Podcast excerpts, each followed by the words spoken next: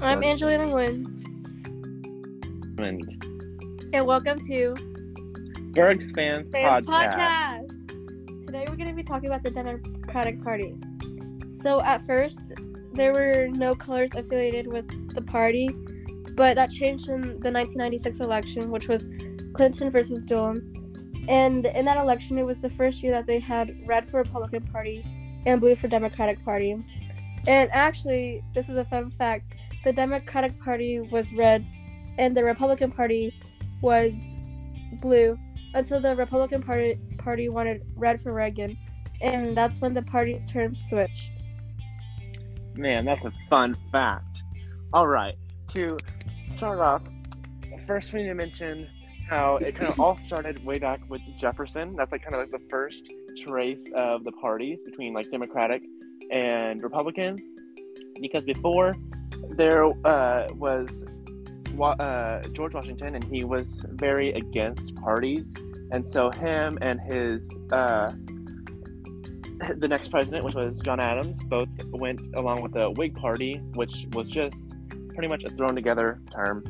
So yeah, but going back to the Democratic and Republican, the terms red state and blue state did not enter common conversations until the election of Bush v. Gore, which is 2000, and the Democratic Party actually began as the Republican Party.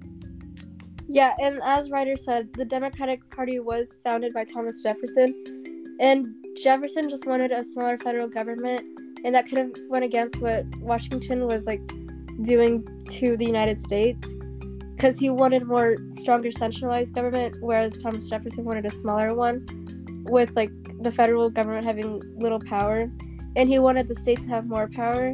And Jefferson, and people call themselves as they were called the Democratic Republican as it is. Opponents of Jackson called him a word that means donkey, and he embraced that, and they changed the party like kind of logo to a donkey. But you can pretty much guess what that word is, so yeah. But eventually realignment happened and the parties changed. So the whole Democratic Party is a big tent party. Like, it has so many like minority groups and like other groups that are discriminated against, and that's kind of what the Democratic Party is. And because of that, there's different people and different things that they each believe in, and so there could be a lot of conflict within that, because they have to please so many people and so many different groups. And there are four common platforms, which are the common interests among the party, and that includes economic equality, college debt, climate change, healthcare, and like basically the Democratic Party has like so many smaller groups within it. And so when election time comes, it's hard for like the platforms to like discuss what the Democratic Party is truly about. And another big thing about the Democratic and Republican parties is that one like controversial thing was like the party flip, but again, that's the term of realignment. And this topic was brought up with again the party realignment, and there are like multiple theories of like why it happened, but the two main ones are sort of like it gradually changed, and that's just like how like all parties will do or have done before, and they just like will continue to gradually change until they might even like be opposite of what they originally were, as the Democratic Party did. And the other thing was just being like a relatively quick and instant change.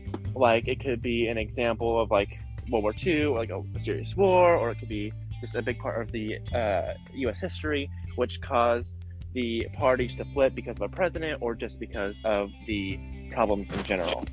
But yeah, and the gradual change moves like how America changes.